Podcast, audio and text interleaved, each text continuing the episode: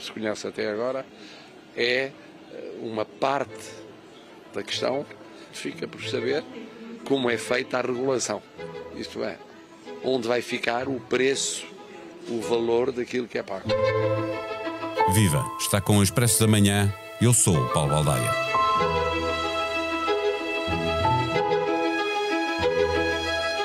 No final do próximo mês, o gás terá um aumento de 170%.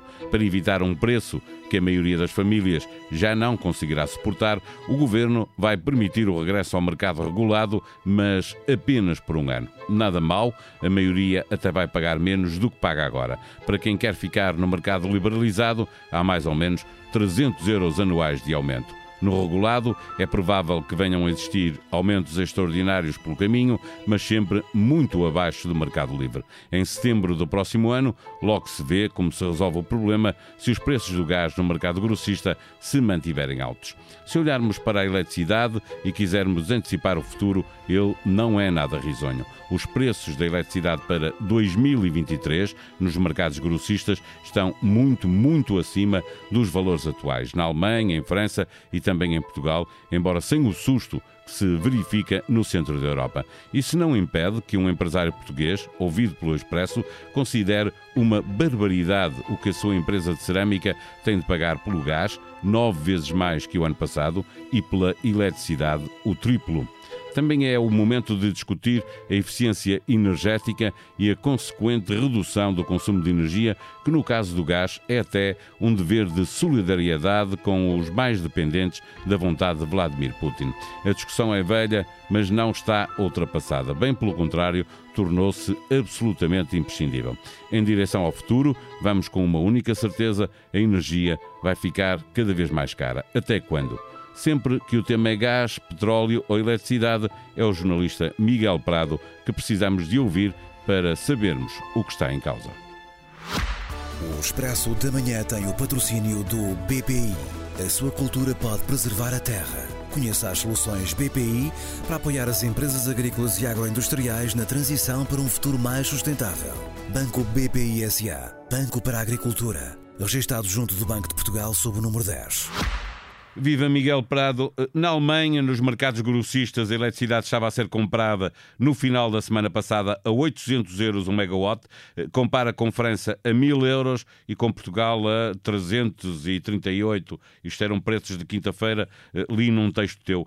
Estes são valores muito mais altos que aqueles que se verificam agora, no caso de Portugal não é recorde, mas significa que os preços altos da energia vão continuar por muito tempo e até com tendência em alta quando olhamos para os futuros?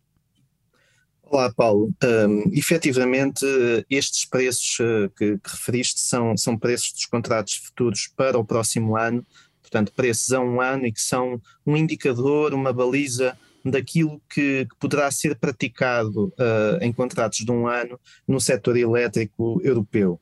E, e devem ser vistos com preocupação, porque de facto eles traduzem custos muito mais altos de aprovisionamento das empresas de energia, ou seja, o custo a que as empresas de energia uh, compram eletricidade para depois oferecerem ou venderem aos, aos seus clientes, tanto empresas como famílias, mas devem ser vistos com cautela porque são mercados muito voláteis. O mercado dos futuros é extremamente volátil uh, e as condições com que cada empresa se aprovisiona variam muito consoante, consoante o momento. Diria também que, neste caso dos, dos preços futuros, uh, por exemplo, em Portugal, uh, os, os futuros para 2023 estão de facto acima dos 350 euros, mas os futuros para 2024 baixam para 200 euros e para 2025 estão atualmente nos 95 euros. Ou seja, uh, preços altos sim, no curto prazo uh, é com isso que o setor energético conta,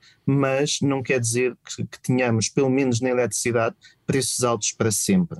O, o, governo vigia os mercados, reage, aplica paliativos, eh, mas os consumidores podem ter a expectativa de ver uma redução na fatura ou têm de se contentar com subidas eh, inferiores àquilo que estava anunciado, por exemplo, pela EDP e falta saber o que a Galp irá fazer? Depende um pouco do, dos mercados que estamos a falar. Uh, eletricidade é um mercado, o gás natural é outro e o mercado de o gás... O mais recente é o gás, não é? Exatamente, e o mercado de gás efetivamente está sob uma pressão tremenda. Antes de responder à tua pergunta, uh, deixa-me só dar a nota que a cotação internacional do gás natural, a cotação de referência na Europa, está na, na ordem dos 300 euros por megawatt-hora. Isto, em teor energético, é o equivalente ao barril de petróleo estar a cotar a 500 dólares. Portanto, dá uma, uma noção uma barbaridade, da, é? da barbaridade do, do, do, preço do gás natural. Agora, uh, se, o, o, que é que esperam os consumidores? Efetivamente, vai haver, no caso do gás natural, uma atualização em outubro também nas tarifas reguladas, mas uh, tendo em consideração aquilo que foi o preço que os valores que a EDP comercial já anunciou ao mercado, tendo em consideração que a Galp também já prometeu aumentos no, no, gás natural para as famílias depois de já ter aumentado em julho, uh, mesmo com a subida uh, que vai haver nas tarifas reguladas em outubro, as famílias podem contar com poupanças bastante consideráveis caso migrem para as tarifas reguladas. Agora, é evidente que se eu ou qualquer família que já esteja na tarifa regulada vai ter uh, em outubro um, um agravamento de, de 3,9%. E, e, as famílias estão agora no, no, no mercado liberalizado, uh, uh, migrando novamente por um ano, que é o que o governo permite, para o regulado, ainda assim ficarão a pagar mais do que estão a pagar neste exato momento. Ou seja, não levam com o aumento de 30, não, não, não pode, ficam não. com menos? Não, ficam com, ficam com menos, porque aquilo que, que se vê hoje nos simuladores da ERS é que, uh, tirando um ou outro comercializador, mas a generalidade dos, dos comercializadores, incluindo os dois maiores, que são a EDP e a Galp, tem, à data de hoje, preços superiores à tarifa regulada. Ok. E, e, esta medida que tem a validade de um ano, eh, o Governo garante que não haverá a criação de um novo déficit eh, tarifário, mas é possível eh, dar essa garantia, mesmo se o grosso das famílias fizer a tal migração para, para o mercado regulado? Essa é uma questão bastante interessante porque, de facto, há aqui alguma incerteza em relação a quantas famílias vão migrar e às condições que os comercializadores regulados têm de aquisição do gás. Essas condições estão associadas a contratos de longo prazo, chamados take or pay, uh, que vigoram em Portugal há duas décadas, através dos quais a Galp compra uh, gás no mercado no, no, ao, a fornecedores na Nigéria, atualmente apenas Nigéria, um, para uh, redistribuir para os comercializadores regulados. E aquilo que, que acontece é que esses contratos têm preços indexados ao petróleo e a outros produtos, mas com um desfazamento de cerca de seis meses uh, em termos de, de, repercussão ou de atualização dos preços. Isso permite uh, contar com alguma segurança no preço para os próximos meses e, em termos de volume, é também uh, de ter em conta que mesmo que todas as famílias do mercado liberalizado mudassem em outubro para o mercado regulado, o seu consumo é uh, bastante inferior àquilo que é o volume contratado nesses contratos de longo prazo uh, e, portanto, uh, eu não esperaria uma disrupção uma, ou consequências de maior, porque tanto quanto se sabe, do pouco que se sabe daquilo que foi publicado em relação a estes contratos take or pay, eles têm um volume suficiente para acomodar uh, este aumento previsível de, de, de, consumidores na tarifa regulada de gás natural. E, e para evitar uh, que existam uh, novos déficits tarifários, isso pode implicar que venham a existir várias atualizações de tarifário antes de outubro do próximo ano, ou seja, atualizações extraordinárias? Sim, uh, e, e, efetivamente, se, à medida que uh, o regulador da energia vá percebendo que há um, um, um desajuste entre, entre aquilo que, que, a tarifa regulada está a pagar e o custo de, dos, do, dos já referidos contratos take or pay, uh, pode dar lugar a, a ajustamentos trimestrais, é nessa base que, que a ERS pode fazer atualizações de, de tarifa um, e pode dar lugar a essas atualizações. Portanto, não é seguro ou não é garantido que estes preços do, da tarifa regulada fiquem, sejam exatamente os mesmos durante, durante 12 meses, mas uh, há aqui alguma flexibilidade de, da parte do regulador para ir gerindo consoante sejam os custos reais, de forma uh, a não gerar ou a minimizar uh, esse déficit tarifário. E Tu, na, edição deste fim de semana do, do Expresso, eh, entrevistas o presidente da Associação Portuguesa da Energia, o João Torres. O título que, entre, que dá à entrevista é Temos de consumir menos energia. Antes da guerra já havia uma escalada de, de preços da energia, petróleo, gás, eletricidade. Obviamente ela agravou-se com, com a guerra. A Europa acertou uma redução do consumo de gás. Eh, eh, se o mercado, grosso modo, para lá das incertezas, como guerra funciona, como a guerra funciona com a oferta e a procura, estamos obrigados a reduzir o consumo, como, eh, como lemos nesta entrevista, e obrigados também a repensar ou, ou a trabalhar melhor a eficiência energética?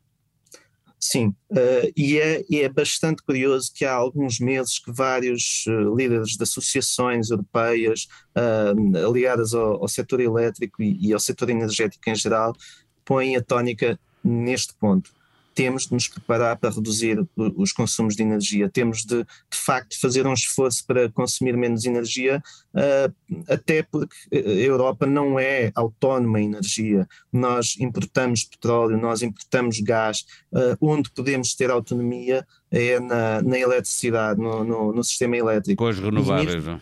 e, e com, graças a, a, às renováveis, precisamente. Mas esse é um caminho que ainda está a ser feito. Até lá, é de facto forçoso que, que, que em Portugal e noutros países europeus que nós façamos um esforço para consumir menos energia, uh, porque de facto uh, isso é positivo quer para o planeta, quer para a nossa, para a nossa fatura.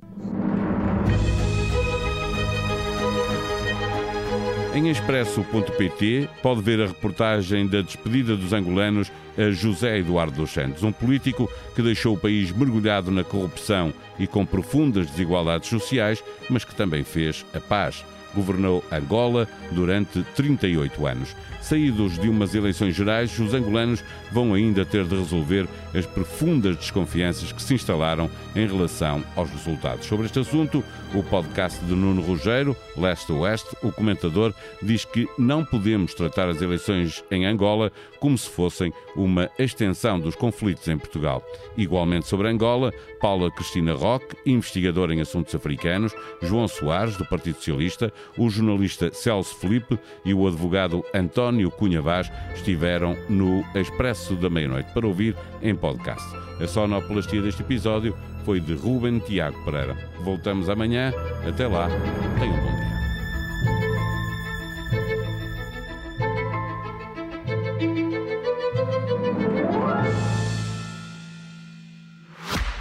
O Expresso da Manhã tem o patrocínio do BPI. A sua casa pode mudar o bairro. Conheça as soluções de crédito BPI para uma casa mais eficiente e sustentável. Banco BPI SA. Registrado junto do Banco de Portugal sob o número 10.